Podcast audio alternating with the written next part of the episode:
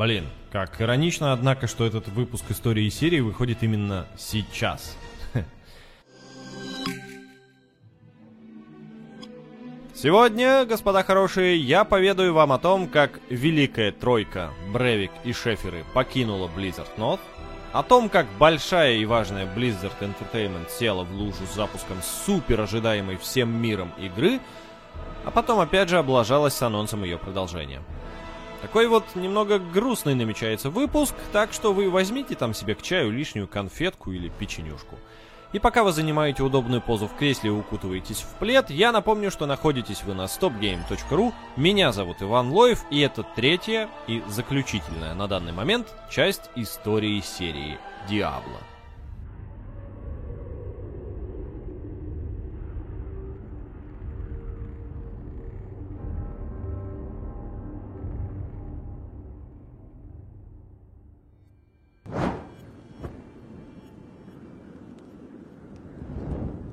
Для начала вкратце напомню о том, чем закончился прошлый выпуск истории серии Diablo, потому что это успело выветриться даже у меня из памяти. Значит, Blizzard North сделала Diablo 2, используя два совершенно, казалось бы, нерабочих подхода. Во-первых, это полная творческая свобода. Делай все, что тебе заблагорассудится, лишь бы это шло на пользу проекту.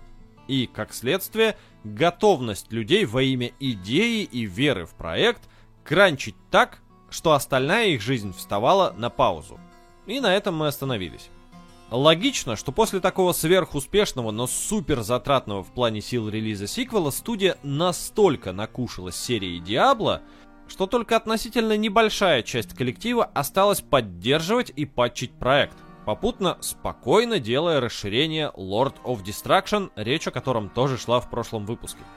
Остальные, и в том числе отцы-основатели студии, Бревик и Шеферы, решили, что надо бы как-то конкретно перевести дух. Некоторые члены студии после релиза игры впервые за два года не просто ушли в отпуск, а смогли встретиться с друзьями.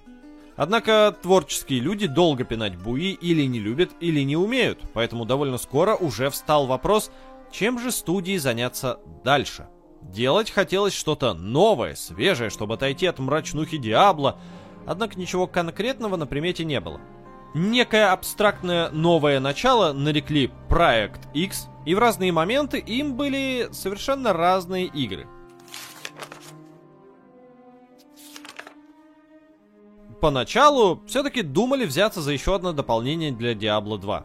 Суть его за давностью лет сейчас практически никто не помнит, кроме того, что планировали ввести новый класс – клирика, ключевой особенностью которого должна была стать способность к лечению себя и союзников. Не как паладин, который мог слегка восполнять здоровье, а скорее как бутыльки, то есть это была активная способность.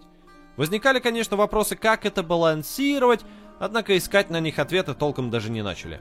От мыслей о дополнении быстро отказались. Вспомнили об идее сделать более каноничную, чем Diablo ролевую игру под именем Iron Monkey. Ее идеи витали в студии на протяжении нескольких лет, но никак не получалось их реализовать. Тогда переключились на Titan City, тоже ролевую развлекуху, в которой игрок мог собрать себе супергероя и защищать город от суперзлодеев, ну, который обозначен в названии. Но и от этой идеи отказались. Следом был неназванный проект, где на манер игр про покемонов игрок должен был собирать героев, компоновать из них отряды, чтобы комбинировать их способности, чтобы, сюрприз-сюрприз, побеждать в мультиплеерных замесах. Что случилось с этой игрой? Я думаю, ответ очевиден. Был проект Headhunter, который описывался как помесь Tomb Raider и Blade Runner. По сути, это должна была быть MMORPG, где были игроки-охотники, Hunters, которые искали и ловили игроков фракции Criminals, которые должны были прятаться и проворачивать всякие темные делишки. Чем-то концепт напоминает All Points Bulletin. В какой-то момент Бревик загорелся идеей сделать игру про драконов. Dragons. Он ее так и описывал. Игра с драконами, где будут драконы. На них можно будет летать и делать всякие штуки. И на примере Dragons Бревик хотел опробовать новый эпизодический формат выпуска своих проектов, когда игрок покупает первую главу, а потом с периодичностью раз в 2-3 месяца выходят последующие эпизоды, продолжающие сюжет. Не столько факт, сколько отвлеченная история, которая слегка выбивается из контекста, поэтому оформлю ее Вот так. В общем, Dragons на самом деле делали довольно долго. И сценаристы на протяжении целого полугода старательно рожали историю мира и прочие сюжетные детали грядущего проекта. Потом дописали до точки, сказали «Окей, нам нравится» и разослали это дело по корпоративной почте, чтобы получить отзывы от коллег. Один оказался довольно экспрессивным. «Э, вы чё, хотите меня педиком сделать? Я должен играть за тёлку, которая, понимаешь, зажигает с парнем, а значит это я зажигаю с парнем. Что за нахуй?» Изначально только одно возмущенное письмо превратилось в целый сон недовольных голосов, который докричался аж до самого Бревика. После чего пол главному герою пришлось сменить. Но это было не так критично, как то, что арт-отдел так и не смог выдать ничего цепляющего на тему игры. Ну то есть, то, что они нарисовали, это было неплохо, но не тянуло на уровень узнаваемости Blizzard North, который тогда уже активно формировался. К тому же Дэвид Бревик не хотел быть большой корпоративной машиной, которая штампует игры по несколько штук в год и, может быть, даже неплохие. Он хотел, по собственным словам, быть Феррари или Порше от мира игр. Чтобы релиз каждого нового проекта был громким событием для всей индустрии, чтобы каждая игра была штучная, узнаваемая и очень клевая. В результате, как несложно догадаться, Dragons тоже отправилась в корзину. Устав метаться между идеями, отдел по созданию проекта X решил двинуться в сторону чего-то все-таки более знакомого – сделать изометрический экшен в стиле Диабло, но в научно-фантастическом сеттинге, где герой не путешествовал бы по разным городам ногами, а имел в своем распоряжении некий космический корабль-хаб и мог летать с планеты на планету. Хотя самое классное в этой игре это ее рабочее название Star Blo. Ну типа Warcraft, Starcraft, Diablo, Star Blo. В конечном счете, ничто из этих проектов не дошло до сколько-нибудь ощутимой ранней стадии хотя бы прототипирования, загнувшись где-то на пороге. Креативные собрания упорно проводились пару-тройку раз в неделю, но спустя какое-то время люди перестали ходить на них с интересом, предпочитая оставаться на своем рабочем месте и просто ждать, что там руководство уже решит, чтобы приниматься за работу. А в это время люди гоняли в Counter-Strike, Warcraft, StarCraft, изучали скриптинг, Майю и чем только не занимались. Бывало, даже порно смотрели. На что некоторые другие члены студии, которые считали, что заняты они вообще-то важным делом, смотрели, мягко говоря, сукоризной. Но главная проблема состояла в том, что никто не понимал, чего они хотят. У коллектива не было единства, они прыгали с одной идеи на другую, не находя в них достаточного потенциала. Все понимали, что это часть рабочего процесса, и что вы не можете просто взять, очень захотеть и придумать себе серию вроде Диабло но это утомляло. Особенно на фоне морального и творческого выгорания после окончания разработки Diablo 2, о масштабах которого говорит хотя бы тот факт, что Бревик до сих пор регулярно говорит, что до конца так и не отошел от этого всего. Потому в тот момент у него и не хватило сил собрать волю в кулак, воодушевить команду и засесть за хоть какой-нибудь из проектов. Спасало только то, что благодаря высоким, так какой там высоким, господи, заоблачным продажам Diablo 2 у студии не было недостатка в деньгах. И она могла себе позволить эти эксперименты. Как я уже говорил, пинанием проекта X занималась не вся студия. Некоторые все-таки взялись за триквел главной игры от Blizzard North, который, очевидно, был нужен и который сходу было решено делать в формате ММО, ввиду популярности онлайн-режима у второй части и достаточного распространения сети интернет по миру. Правда, в самом начале 2000-х представления о том, как должны выглядеть, играться и ощущаться ММО-игры, еще не было. World of Warcraft, во многом послужившая своеобразным фундаментом для жанра, была только на ранних этапах производства, если не на стадии обсуждения концепции вообще – а уже существовавшая, например, Ultima Online служила крайне мутным ориентиром. Там был некий огромный мир, забитый врагами, квестами и прочим контентом, и отдельные места для интерактива между игроками. И в первом приближении на то мы порешили. Делаем большой и разнообразный открытый мир, больше, чем все пять актов Diablo 2. Населяем его нечистью, а потом впускаем туда игроков и пусть веселятся. Для того, чтобы придать этому миру живости, придумали кучу разных сценариев, на которые могут влиять непосредственно игроки. Например, рядом с городом торчит маленькое поселение фолинов. Они совершают набеги на городок, убивают, грабят, со временем становится их больше, они становятся смелее, злее, и в какой-то момент они могут отгрохать себе целую башню, на которой откроют портал, призовут еще более мощных коллег из преисподней, и, в общем, капсда городу. Чтобы этого не случилось, сами игроки должны непосредственно регулировать популяцию демонят. Правда, разработчики довольно быстро поняли, что есть опасность того, что игроки сами решат довести дело до драки с демонами, чтобы получить побольше опыта и поценнее лута, но эту проблему так и не начали решать. Потом расскажу почему. Как бы то ни было, благодаря такому расширению мира потребовалось бы расширить и игровой лор. И если среди героев и классов ничего экстраординарного не намечалось, ну, разве что на место паладина приходили крестоносцы, то вот по миру хотели сделать целую кучу разных фракций на все вкусы и цвета, чтобы каждый нашел себе что-то по душе.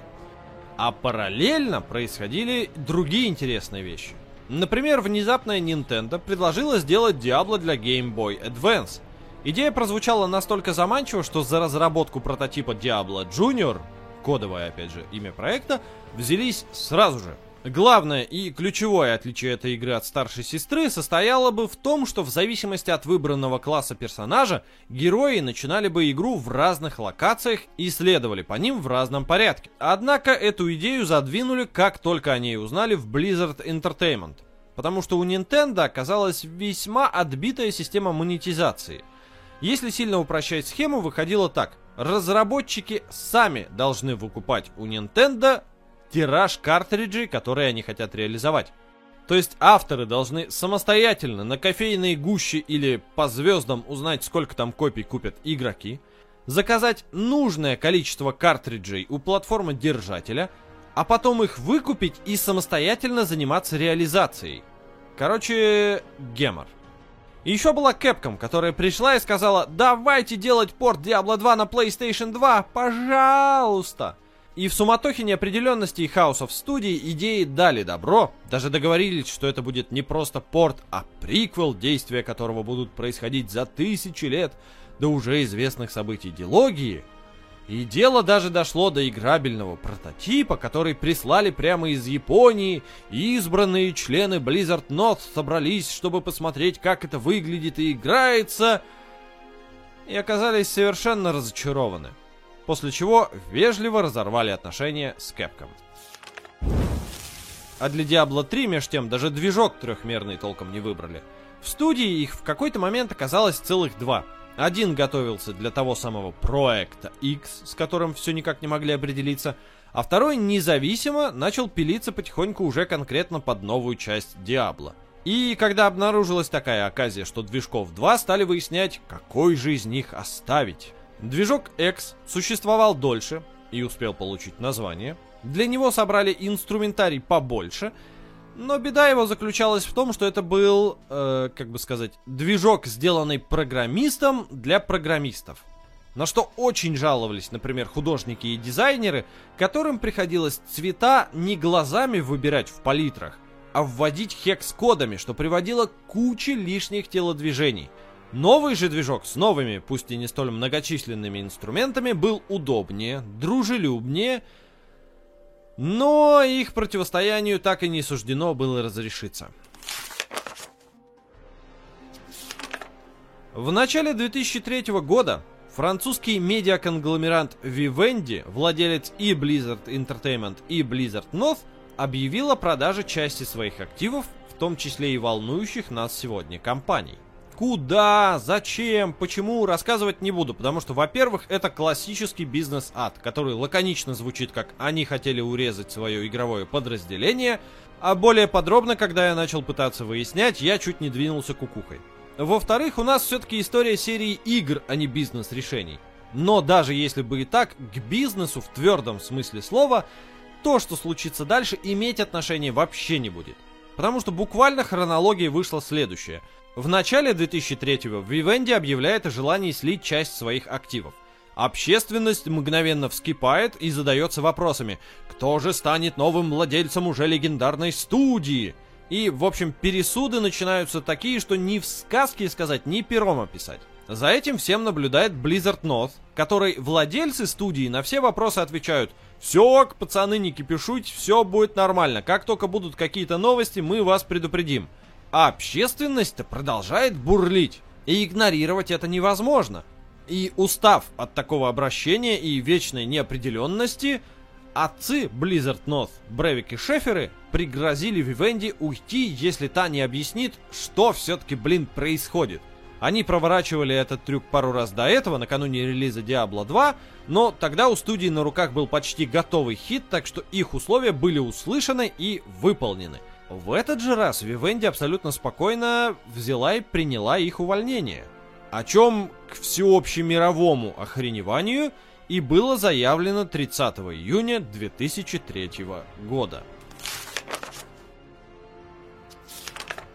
Возможно, Бревик и Шефер и бросились бы начальству в ноги, моля принять их обратно, и, возможно, боссы Вивенди хмыкнули бы и приняли этих стахановцев на прежние должности. Однако этого не случилось. И вот по какой причине. Blizzard North прекратила быть студией мечты. И понятное дело, что это не одна причина, а полноценный комплекс проблем самого разного калибра, которые настигли студию после выхода Diablo 2. Да и где-то в процессе разработки проклевывались тоже. Blizzard North родилась как студия, в которой все работники чувствовали бы себя частью семьи. У Бревика и Шеферов исходно не было никакого желания собирать империю по производству видеоигр. Они хотели что-то локальное – маленькую студию единомышленников, семью, опять же. Однако растущая популярность серии Diablo манила людей в студию, как магнитом, и уже к концу разработки второй части там было около 60 людей, после чего это количество меньше не становилось. А там, где много людей и мало работы с их иерархией, распределением ролей, там много конфликтов, потому что никто не знает своей зоны влияния. Да, конфликты эти были преимущественно не крупные, какие-то точечные, вот часть из них я привел выше, намного больше осталось за кадром, но все они имели место быть. И тот же пример с главной героиней Dragons из-за присутствия любовного интереса, у которой кто-то оскорбился и пришлось менять пол главному герою, довольно показательная ситуация. К тому же половина студии, занятая Diablo 3, была недовольна тем, что вторая половина, занятая проектом X, сиськи мнет а никакого конкретного результата не получает. Все это по отдельности не является чем-то критичным, фатальным, но в совокупности дает совершенно иную атмосферу в студии. Макс Шефер позже будет рассуждать о том, что они проморгали момент, когда надо было просто прекратить набирать новых людей. И ему вторит Бревик, вспоминая, что в последние свои месяцы в Blizzard North он очень часто мог идти по коридору, встретить какого-нибудь работника студии, но он не знал, кто это, на какой должности, кто его взял и чем он вообще сейчас занимается. И с идеей студии семьи это идет в разрез. Так что ни Бревику, ни Шеферам, глобально говоря, держаться в студии было не за что. Пусть и по их же собственной вине, ведь они горели творческим процессом, играми, а не менеджментом персонала. После этого был активирован мучительный процесс слияния Blizzard North и Blizzard Entertainment, и мучительный он был по той причине, что каждого работника первой студии отправляли на интервью, чтобы понять, готов ли он функционировать в новой команде по новым правилам и под новым руководством. И понятное дело, что на эти вопросы «да» отвечали далеко не все. Соответственно, доделывали, а правильнее сказать, вообще переделывали игру уже вообще другие люди. И на самом деле Diablo 3 от Blizzard Entertainment это в гораздо большей степени...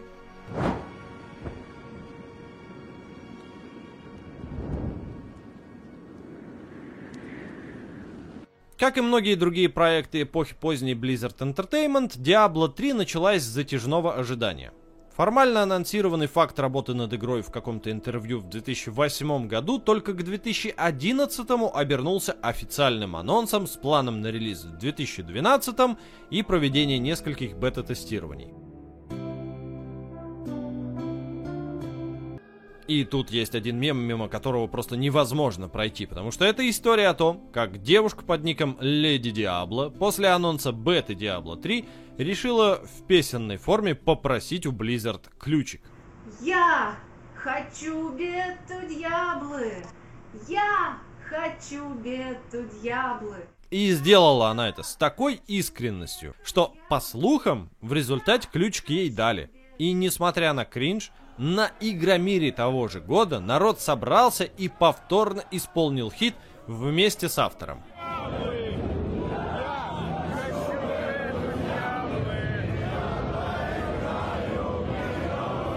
Хотел раскопать еще подробности или подтверждений, но все ссылки на форумы и ЖЖшечки, походу, похерены. Вот вам и интернет, с которого ничто не бывает удалено. Короче, хайп был такой, что я не могу придумать достаточно образные метафоры. Люди ждали новую часть Диабло больше 10 лет. И в середине мая 2012 она ворвалась на полки магазинов, и радостные геймеры смели все диски, прибежали домой, установили игру и испытали изрядное недоумение. Мы сейчас опустим некоторый технический релизный флер триквела, к этому я вернусь, не бойтесь. Я хочу поговорить о другом. В общем, запускаете вы Diablo 3, смотрите на героев и... не видите ничего кардинально нового. Есть варвар, все еще гора мышц, предпочитающая максимально близкое и практически интимное ведение разговора с врагами с применением топоров. Маг-волшебник все так же владеет элементальной магией всех форм и цветов. Охотник на демонов звучит ново, но по факту является чем-то средним между ассасином и амазонкой из прошлой части. Вич-доктор, такая типа вуду-ведьма или колдун, это на самом деле вариация на тему некроманта, но с приключением вот этого вот вуду-вайба, чтобы за героем вместо скелетов бегал выводок э, демонят. Ну еще монах, который бегает и машет кулаками и палками. Он, по сути, уже был в Hellfire, но кто там в него играл? Короче, более или менее новыми ощущались только последние два класса. И то с натяжкой. Потом в DLC Reaper of Souls добавили крестоносца, как переосмысление образа воинствующего религиозного мужика в латах, иначе говоря, паладина. И в отдельном дополнении еще ввели потом некроманта. И я сейчас не говорю о том, что герои были плохо проработаны или скучно выглядели. Нет, я исключительно об ощущении новизны, которого не давала игра, выхода которой ждали на протяжении 10 лет. Новой была разве что возможность выбрать пол своему персонажу самостоятельно, но это так, мелочи. Впрочем, для кого-то это отсутствие новизны пошло только в плюс и сыграло ностальгический аккорд на струнах его души. Тут уж, как говорится, на вкус и цвет.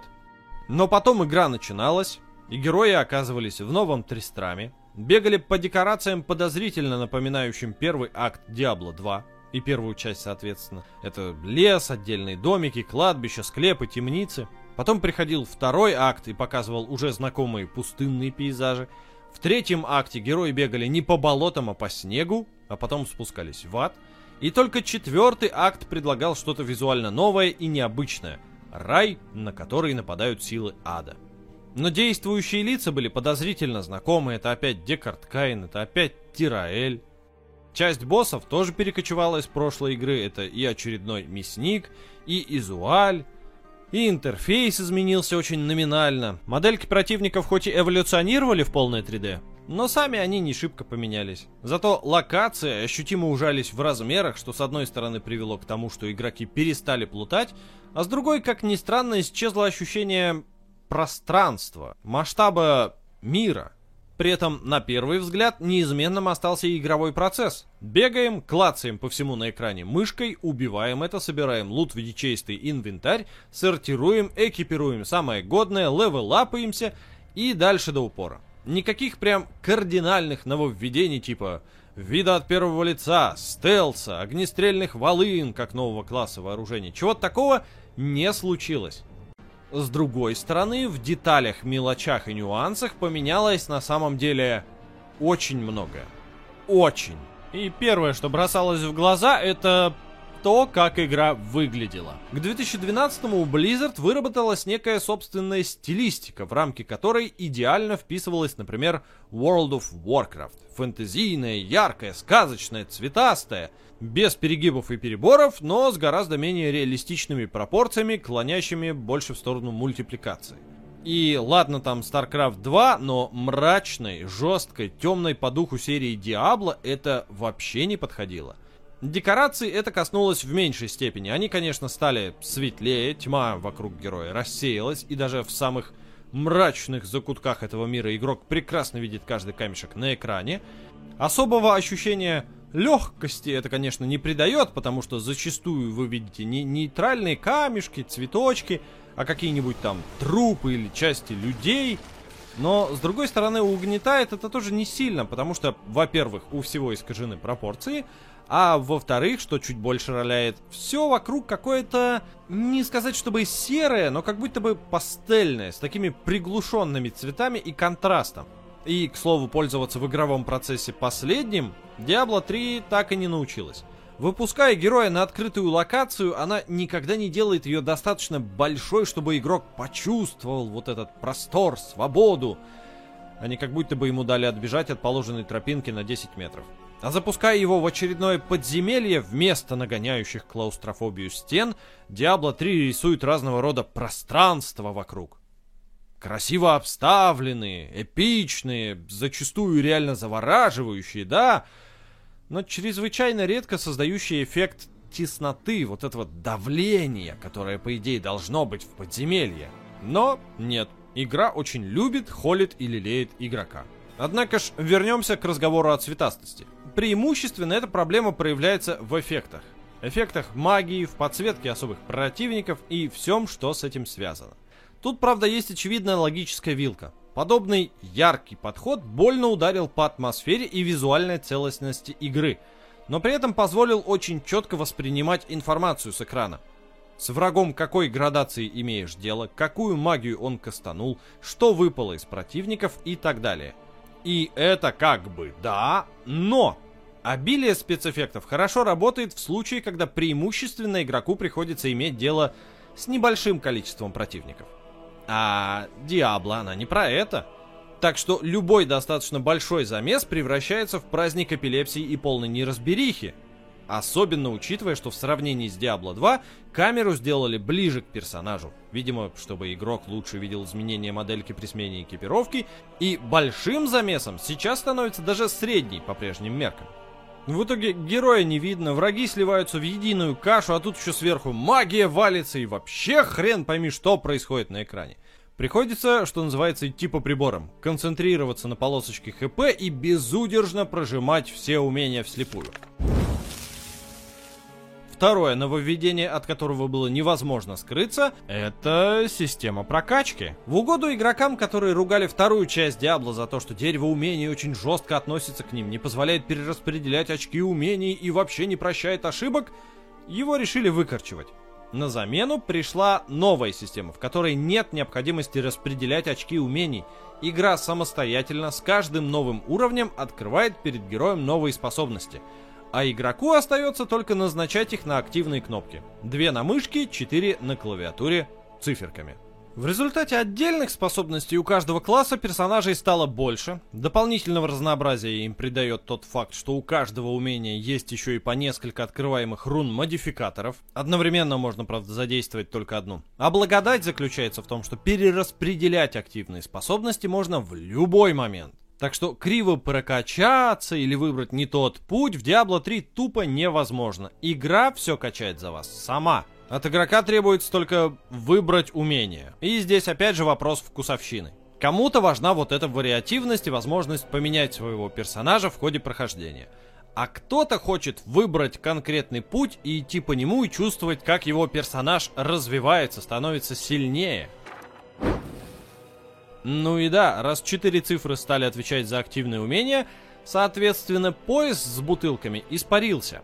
Но не сами емкости. Лечение, несмотря на то, что формально осуществляется все еще с помощью бутыльков, по факту тоже превратилось в активную и доступную всем способность. На этакий ММОшный манер – Лечиться можно сколько угодно. Количество бутыльков у персонажа не ограничено, они всегда одинаковые, и восстановление ХП происходит моментально. Единственное, что мешает игроку постоянно прожимать эту кнопку, это кулдаун в несколько десятков секунд. Но для компенсации этого из поверженных врагов теперь регулярно падают сферы лечения, подбирая которые герой автоматически хиляется – а также повысилась важность механики регенерации жизней, и многие вещи прям имеют параметр восполнения ХП. Там в секунду, или от удара, или за убийство, но это практически везде есть. Мана же, от которой, как от конкретного названия синей емкости, избавились совсем, перестала нуждаться в искусственной подпитке бутыльками. Теперь это ярость у варвара, которая копится, когда тот проламывает чью-нибудь черепушку, энергия у чародея, которая очень оперативно восстанавливается просто со временем, и прочие аналоги и заменители особой эссенции, которая так или иначе постоянно прибавляется у героев. То есть, да, концептуально это неплохое нововведение, но игра очень криво пользуется этой шкалой. Она никак не влияет на поведение героя и, честно говоря, абсолютно спокойно заменяется на банальное введение простого кулдауна у активных способностей. Тем более, что с многими из них на самом деле так и поступили. О том, что в коллективе разработчиков не было общего понимания концепции грядущей игры или какого-то четкого направляющего это видение человека, говорит тот факт, что в игре есть огромное количество нововведений или изменений – э, как бы чисто декоративного характера.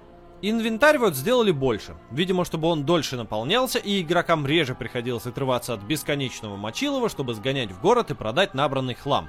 А все предметы опять имеют один форм-фактор, чтобы не приходилось заниматься сортировкой инвентаря. А у предметов стало столько дополнительных эффектов, что начинаешь путаться. Точнее, как? Путаться не начинаешь. Диабло очень вежливо тебе говорит – вот с этим топором твой урон станет больше, но защита упадет.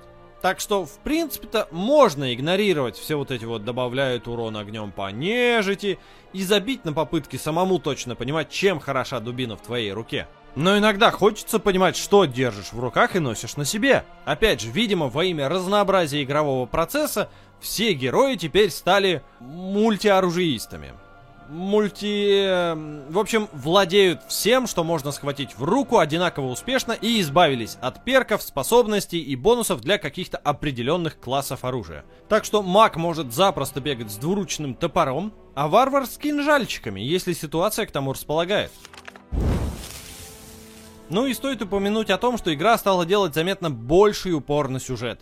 Появились прям персонажи, участвующие в истории, кат-сцены, гораздо более богатые диалоги. Появилась собственная игровая драматургия, завязка, развитие, кульминация, развязка, подаваемые через традиционные пафосные и крутые кат-сцены Blizzard. Вот только... Вот только кто их рендерил? Я не уверен, сможет ли это передать сейчас YouTube, но во всех роликах игры прям видны типичные, характерные артефакты рендера с низким битрейтом. Простите за эту, скорее, чисто техническую ремарку, но, понимаете, это же абсурд какой-то. Большая компания столько лет делала игру и не смогла нормально отрендерить пафосные кинематографичные CG-ролики. Но это ладно, это мое брюжание. Смотрите, в чем заключается большая беда. Само по себе желание авторов рассказать связанную конкретную историю вполне похвально. Беда только в том, какая это история. В Диабло всегда имело место большое количество недосказанностей, сюжетного тумана, деталей, отданных на откуп воображению игрока, и в этом был свой мрачный шарм. Diablo 3 выбрасывает это все на свалку и превращает сюжет из готического хоррора в довольно банальный фэнтезийный эпик. Вот с неба упала звезда, прямо на собор, где сидел Декарт Каин. Вот стали подниматься там и тут мертвецы. Вот прибежала в новый Тристрам племянница Декарда Лия. Вот мимо проходил герой в поисках упавшей звезды, и он решил помочь и с трупаками разобраться, и Каина спасти. Выручил дедулю, обнаружил, что упал с неба какой-то человек с амнезией — упокоил в процессе воспрявшего духом короля скелетов Леорика, который, кстати, опять же был в первой части. Потом пошел герой собирать меч амнезированного товарища и встретил Магду, колдунью, которая тоже претендует на разломанное металлическое лезвие, и явно на кого-то работает. В итоге старика убивают, герой разделывает обновленного демона-мясника, возвращает меч его владельцу, и оказывается, что это Тираэль!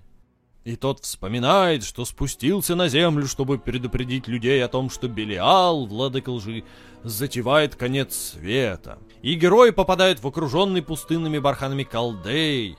И тут разворачивается своя сюжетная линия вокруг того, что власть в городе как раз-таки перехватил Белиал, которому Магда и служит. И герои наваливают и ей, и Белиалу, после чего отправляются в предгорье Арарата, где из демонской дыры полез Азмадан, владыка греха с женой-паучихой, девой похоти. И выясняется, что весь сыр-бор затеивался ради некоего черного камня души, который способен вобрать в себя силу аж семи зол ада, и он нужен Азмадану для того, чтобы сокрушить небеса, но ему не суждено это сделать, потому что герой пускает его тушку на фарш. И тут Адрия, мать Лии, заявляет, что ее отцом, в смысле Лии, является Диабло. И через тот самый черный камень души она воплощает повелителя преисподней в тело своей дочери, и та отправляется кромсать небеса. Кстати, к слову о повесточке.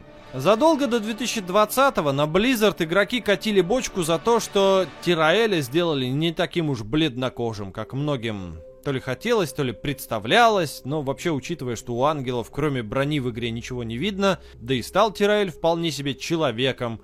Фиг пойми, то ли мог он, то ли не мог, то ли должен был, в общем, непонятно. И досталось им за то, что Диабло, исконно маскулинный персонаж, огромный, мощный, вдруг обзавелся женской грудью.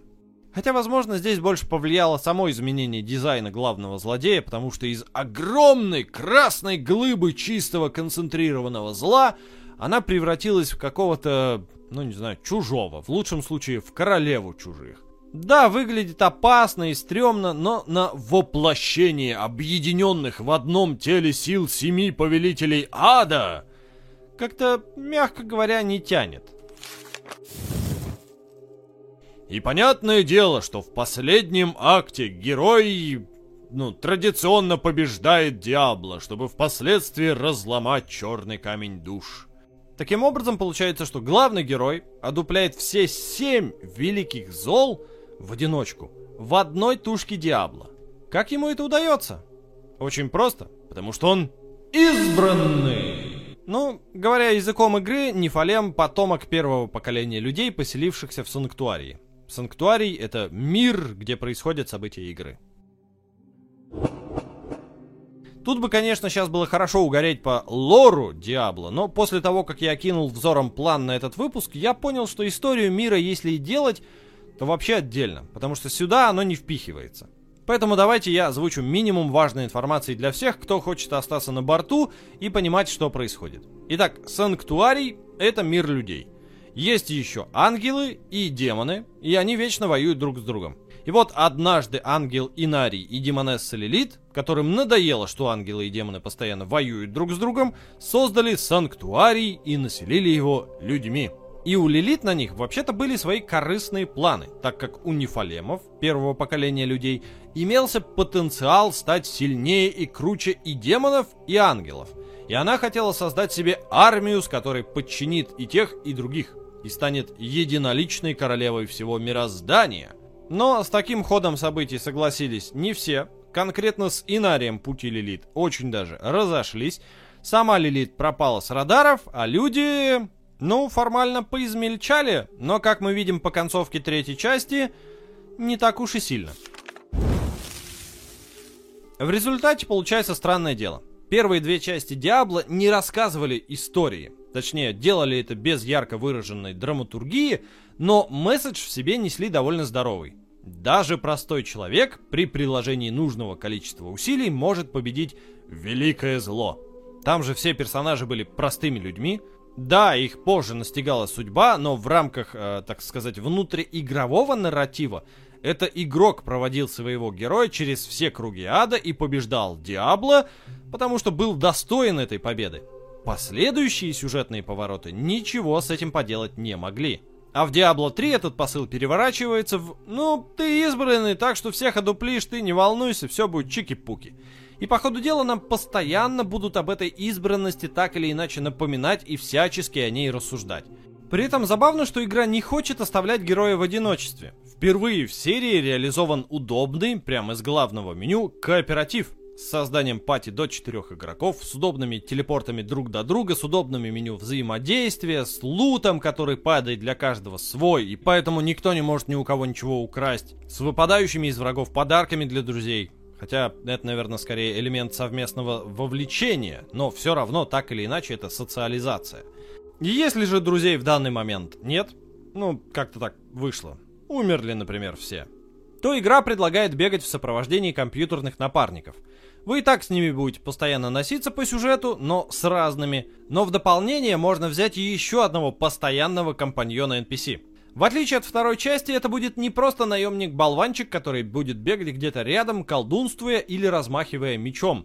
Здесь это полноценные персонажи, у которых есть какая-то простенькая история, некий характер, внешность, мотивация оказаться там же, где сейчас находится герой, и поэтому с ними бегать намного интереснее. И до кучи они гарантированно не умирают, что уже удобно, и значит их не надо ни наряжать, ни нанимать, ни воскрешать. А значит, на них вообще не тратятся деньги. Казалось бы, сплошные плюсы. Но вообще деньги могли бы как-нибудь и тратиться, потому что справедливости ради невозможно не заметить, что вообще-то в Diablo 3 практически ничто не требует денежных затрат. У местных торгашей формально присутствует какой-никакой ассортимент, но его изучать есть смысл разве что в первую пару часов игры, а то и меньше. Потому что выпадающая из врагов снаряга на голову лучше, что приводит игроков в замкнутый круг. Обычно в Hack and Slash RPG ты валишь врагов, получаешь с них опыт и лут, который потом с какой-то пользой перерабатываешь. Ты продаешь 10 ненужных тебе мечей и луков, чтобы купить один топор. В Diablo 3 утилизировать собранный на поле боя хлам можно двумя путями. Либо продавать, чтобы получать деньги, на которые потом ничего путнего не купишь, либо разбирать на ингредиенты у появившихся ремесленников, у которых, имея на руках нужное количество запчастей, можно на заказ крафтить конкретные крутые штуки. Но это скорее заморочки для высокоуровневых персонажей. И вот и получается парадокс, что единственное место приложения бабла в игре это прокачка этих самых ремесленных дел мастеров, отправка их на курсы повышения квалификации и улучшения снаряги. Тут, правда, всплывает еще одна беда. Рарность, в смысле редкость лута перестала совпадать эм, с частотой его выпадения из-за чего простые и синие вещи практически объединились в одну категорию – ненужный хлам. Герой обвешивается золотыми шмотками уже буквально в первую пару часов игры, и потом подбирать имеет смысл тоже только золотые штуки. И легендарки, которые теперь реально легендарны, потому что их нифига не выбьешь, ведь они падают супер редко. Но об этом чуть позже. Чтобы это супер редко все-таки случалось, нужно было увеличить продолжительность игры – так появился четвертый уровень сложности, по идее предлагающий совсем уж необузданный челлендж, но до кучи появилась вторая система прокачки. Это так называемые уровни парагона. Начинают расти они после того, как персонаж достигает максимального 60 уровня основной прокачки.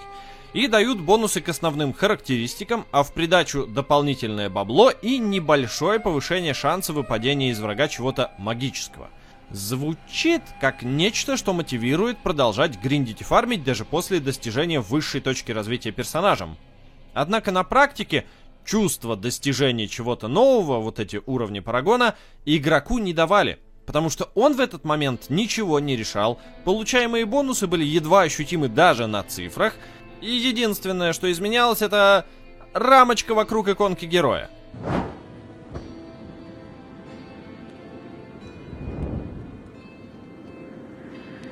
На самом деле, всеми вышеозначенными и проблемами, и достоинствами Diablo 3 первые игроки не могли насладиться в полной мере по одной простой причине. Студия, несмотря на все беты, несмотря на очень смелые предсказания маркетологов и аналитиков, на огромное количество других располагающих факторов, не смогла правильно оценить, насколько публика изголодалась по Диабло. 7 миллионов проданных копий, которые прогнозировали игре в первый год после релиза, были реализованы в первые несколько дней продаж. Но получили люди не игру, получили люди.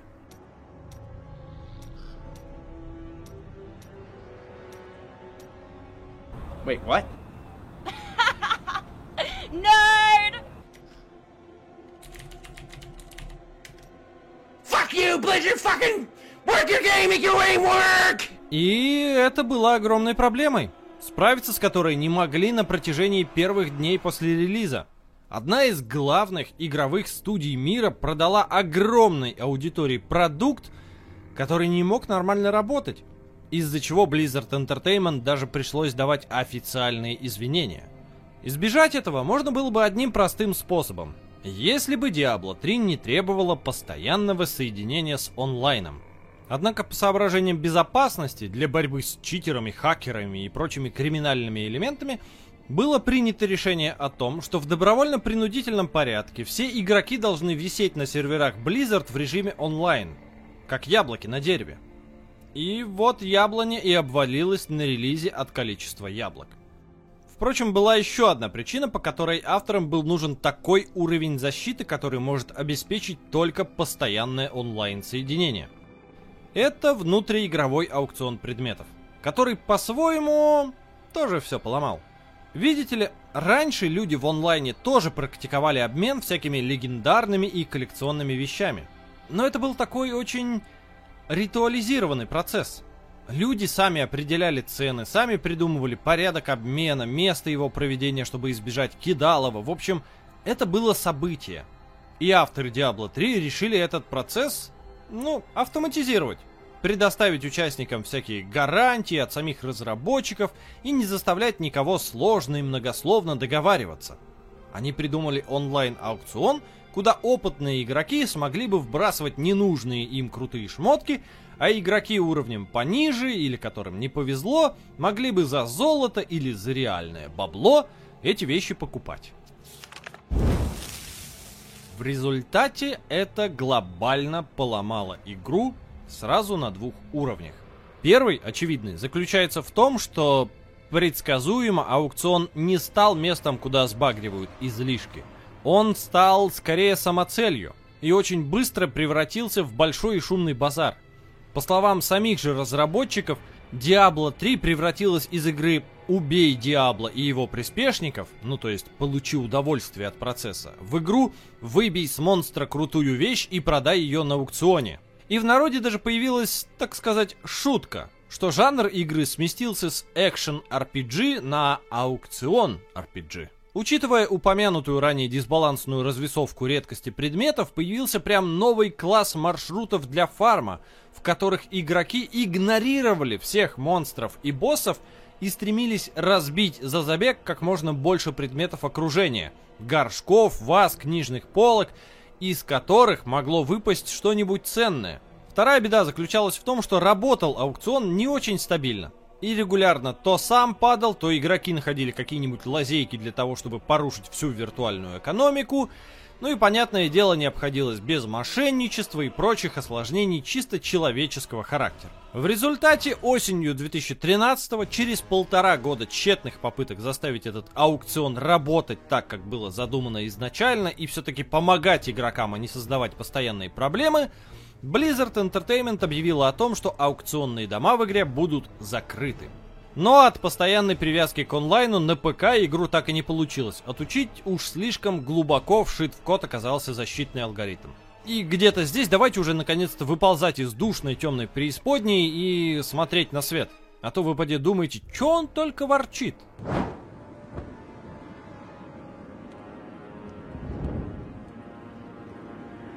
Да, несмотря на то, что общепризнанно считается, что запуск Diablo 3 был самым провальным в карьере Blizzard Entertainment, полным и вообще провалом игра не была. У нее был миллион проблем, но со своей задачей быть спинномозговой залипательной штукой она справлялась и притом отлично. Задники радовали глаз и порой походили вообще на как будто бы нарисованные маслом картины. Монстры весело набегали на героя, отхватывали своих люлей, потом в рэгдольном танце упоительно разлетались в разные стороны.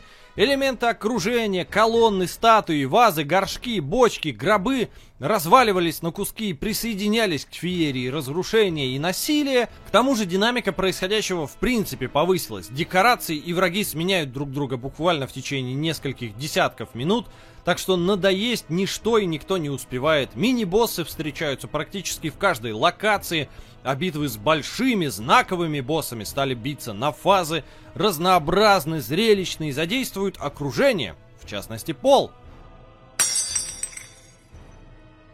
Есть, правда, у меня некоторые вопросы к дизайнам, потому что вот этот товарищ уж очень напоминает знаменитого господина с пирамидой на голове. А вот этот Брумака из Gears of War. А благодаря неприбитым к полу перкам и умениям, игрок мог за одно прохождение попробовать все скиллы своего персонажа, поэкспериментировать с рунами, найти оптимальную для себя комбинацию и не заскучать, не расстроиться, что он там прокачал что-то ненужное или типа того. Плюс эпическая музыка, классная озвучка, хотя сам по себе звуковой дизайн со времен второй части все-таки деграднул. Короче, спинно-мозговое дрочево у Blizzard вышло отлично. И невзирая на все свои проблемы, популярностью игра пользовалась. Но настоящее солнце взошло над третьей частью Диабло в тот момент, когда анонсировали единственное сюжетное дополнение — Reaper of Souls, в задачи которого входило не только продолжение сюжета, добавление новых локаций и монстров, но и множество других вещей.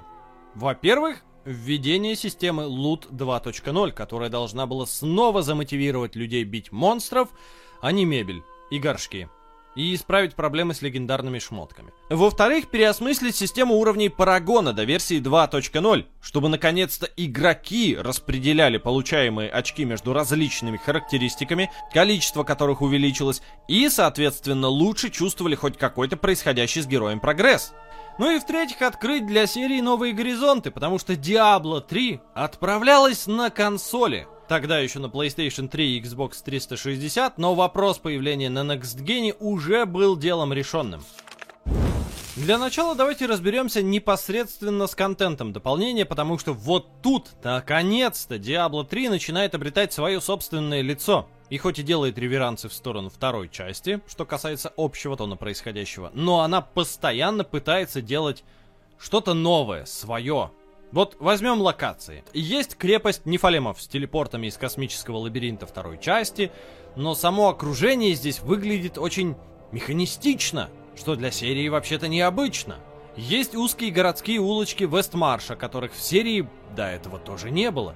Есть болото, где снова обитают мелкие шпастые скотины, но теперь тут не надо бегать вдоль рек. Есть огромное поле боя между ангелами и демонами, где появились враги, которые взаимодействуют с окружением, кстати говоря, и где героям предстоит прокатиться на огромном таране.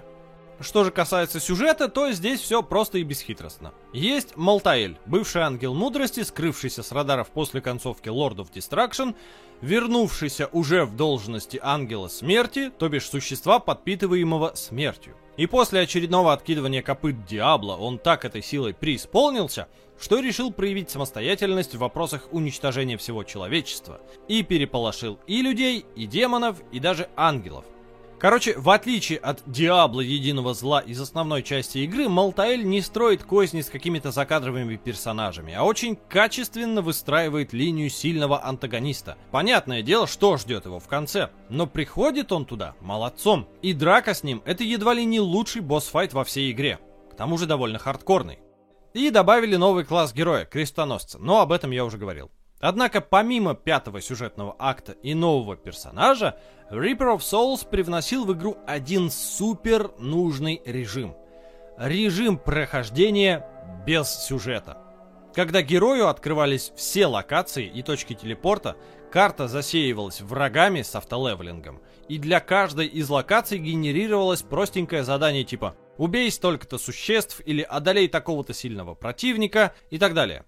И игрок волен идти туда, куда хочет, убивать того, кого хочет, выполнять тот квест, который ему интересен, и делать это в любом порядке. И это штука, которой, мне кажется, хардкорным игрокам вот не хватало. Специально для этого режима потом еще выпустили несколько дополнительных локаций с новыми декорациями и монстрами для каждого акта. Как некая квинтэссенция приключений – в этом режиме существуют особые нефалемские порталы. Особые зоны испытаний, где на рандомно сгенерированное окружение ставятся орды из всевозможных игровых монстриков, и надо пробиться к боссу локации, чтобы получить награду. В общем, эта штука не просто повысила реиграбельность Diablo 3, которая, кстати, относительно второй части, мне кажется, все-таки упала, а превратила ее вообще в бесконечную игру. Помимо системы сезонов, появились и собственные временные онлайн-ивенты на манер второй части. И один из главных из них стал даже ежегодной традицией, и посвящен он годовщине первой части Диабло, когда игрокам предлагают вернуться в старый Тристрам, открыть вход в подземелье и быстренько пробежаться по стилизованным декорациям и победить Мясника, Лазаря и самого Диабло. Прикольный и в меру ностальгичный изометрический опыт – на самом деле изменений и нововведений в Reaper of Souls произошло просто огромное количество. Но я их сейчас перечислять не буду, потому что иначе видео превратится просто в зачитывание патч-листа. Да и не детали важны, важно то, что по сути после выхода Reaper of Souls Diablo 3 переродилась и наконец-то смогла предложить игрокам тот самый опыт, который им был нужен с самого начала. Ну или почти тот. Несмотря на все достижения и исправления в дополнении, полностью починить Diablo 3 невозможно на чисто техническом уровне.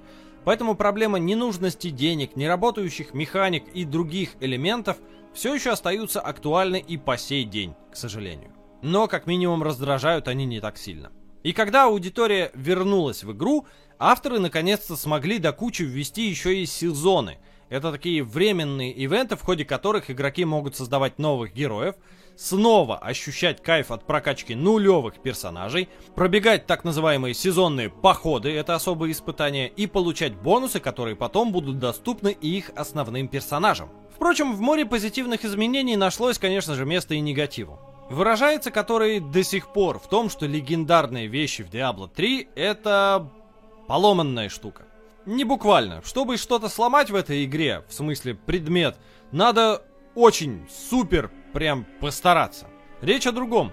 С исчезновением аукциона легендаркам повысили частоту выпадения, но при этом так сильно им накрутили мощь, что нахождение какой-нибудь легендарной палки вполне может очень круто изменить игровой процесс на несколько ближайших часов. То есть упростить его настолько, что не грех будет переключить сложность на следующее деление, а то и на два. Потому что теперь, кстати, градации сложности вообще вагон. С другой стороны, арсенал легендарок уменьшился, что очень заметно ударило по рабочим high-level ным build ам, из-за чего у старожилов, ну, в общем-то, бомбит вот прямо сейчас, потому что им хочется разнообразия, а они уже все возможное в игре собрали, пощупали и теперь грустят. Что касается версий для консоли, то ей занималась отдельная команда людей, которые путем долгих и мучительных итераций решали примерно миллион сложных вопросов, связанных с тем, что Diablo — это игра исконно ПКшная. И под взаимодействие именно с мышкой заточенная. Интерфейс, инвентарь, передвижение персонажа, прокачка — все это делалось с этой мыслью в уме. Вот и пришлось нерабочий тетрисный инвентарь упразднять, Вводить колесо предметов, колесо умений, увороты перекаты, менять логику управления некоторыми скиллами, а еще перепиливать интерфейс, чтобы на экране было меньше всяких отвлекающих надписей, и лучше смотрелось все это во время локального или онлайнового кооператива. Пришлось практически полностью пересобирать баланс игры. И знаете что? Оно того стоило. Потому что в огромном количестве мелочей и деталей – Консольная версия, на мой субъективный взгляд, вообще лучше компьютерной. Потому что предлагает максимально выглаженный игровой опыт, идеально ложащийся на сценарий Развалился на диване, взял геймпад в руки и просто кайфуешь, изничтожая адские орды. Меня, как игрока, все-таки казуально воспринимающего серию, а не с точки зрения выдрачивания хай-левельных легендарных сетов, такой вариант игры удовлетворяет полностью. И я, конечно, сейчас скачу по вершкам. Но мой поинт относительно третьей части Диабло состоит в том, что то, что начиналось как самый провальный старт игры в истории Blizzard, не просто смогло остаться на плаву, но смогло преобразоваться в проект, у которого до сих пор остается активная аудитория. И притом немалая. И вот в этом есть э, некоторая магия всей серии Диабло. Это игра, которая постоянно меняется. Не только третья часть, но и первая и вторая тоже были об этом. Если вспомнить, опять же, первый и второй выпуски истории серии. И это важная часть ее, эм, так скажем, наследие.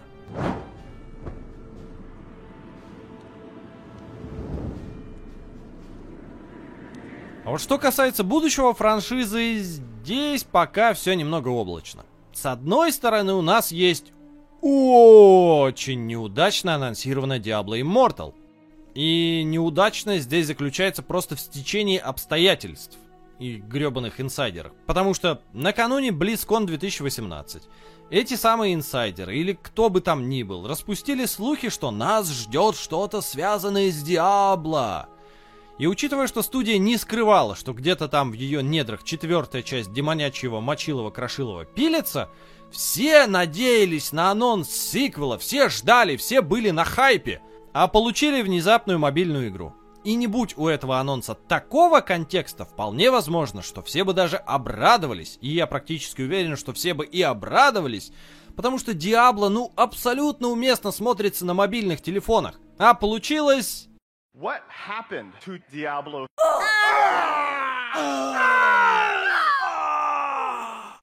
Впрочем, как мне кажется, сообщество несколько перегибает палку в демонизации Diablo Immortal и самой Blizzard Entertainment.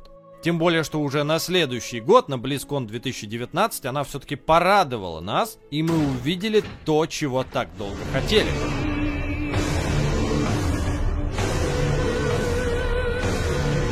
Шикарный мрачный, очень атмосферный тизер, который мало того, что возвестил о возвращении серии к ее кровавым готическим корням, так еще и сразу эффектно показал главную антагонистку. И ей будет та самая демонесса Лилит, мать рода человеческого.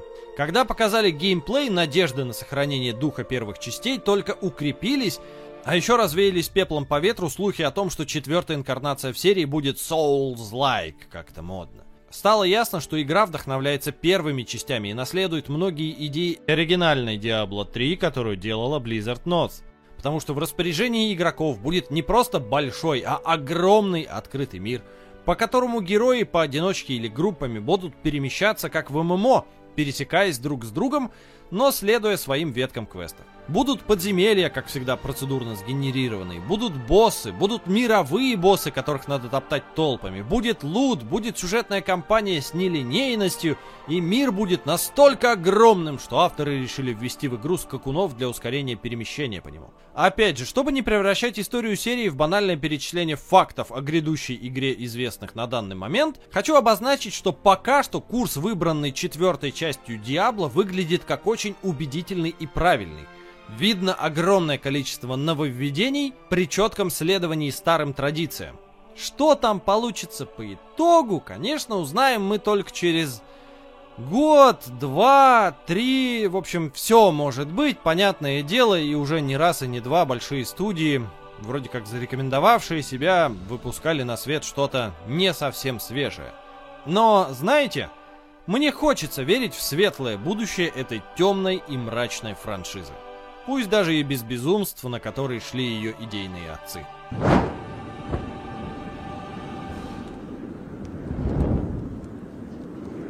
Что же стало с этими отцами-основателями? Дэвид Бревик и братья Шеферы после ухода из Blizzard Entertainment с радаров не исчезли. В 2003 году они совместно основали Flagship Studios, которая в 2005 году анонсировала Hellgate London. Ролевой экшен от первого или третьего лица, с лутом, прокачкой. По сеттингу очень необычный и прикольный, ведь дело происходило в Лондоне относительно недалекого будущего, конец 30-х, на который напали демонячьи орды – а людишкам пришлось ютиться по станциям неработающего метрополитена и отбиваться. Проект был весьма амбициозный, перспективный и ожидаемый, но на релизе оказался принят неоднозначно. Причем какого-то единого мнения на его счет не сложилось.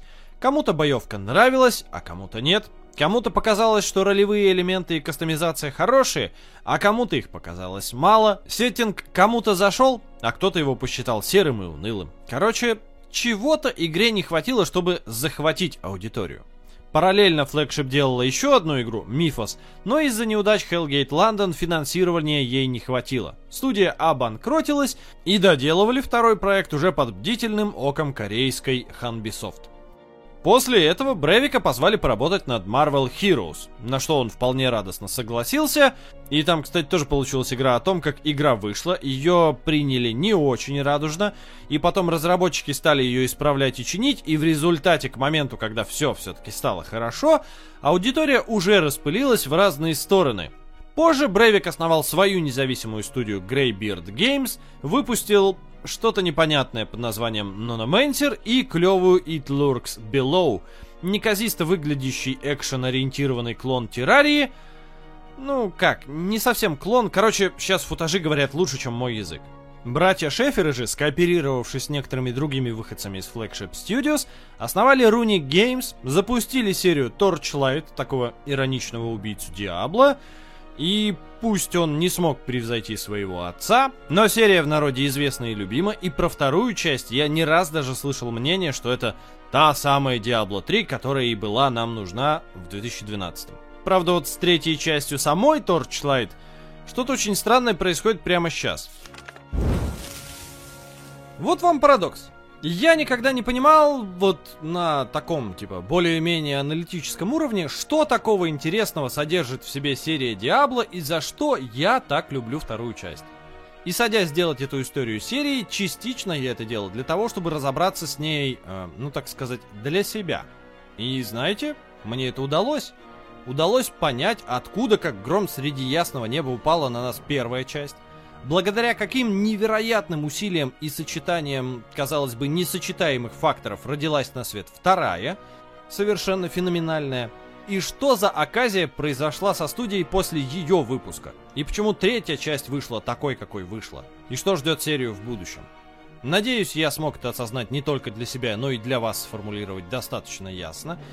И если да, то не забывайте про лайки, подписки, колокольчики, делитесь своим мнением о третьей Диабло и мыслями о будущем серии в комментариях, мне, как всегда, будет любопытно почитать. Ну и напоследок я не могу не поблагодарить людей, без которых эта история серии выходила бы еще на протяжении полугода, а то и дольше. Мужики, спасибо. А лично у меня теперь на очереди продолжение истории компании Rockstar Games в лице великого американского эпика Red Dead Redemption 2 и, на мой субъективный взгляд, главной игры ушедшего поколения. Вот на этом на сегодня у меня теперь точно все. Помните, что зло победимо. И до скорых встреч на Stop Game Ru. Взмахивая... Пуск Диабло 3 был о питываемого. Пусть даже из без, без, без, без безумства. Но...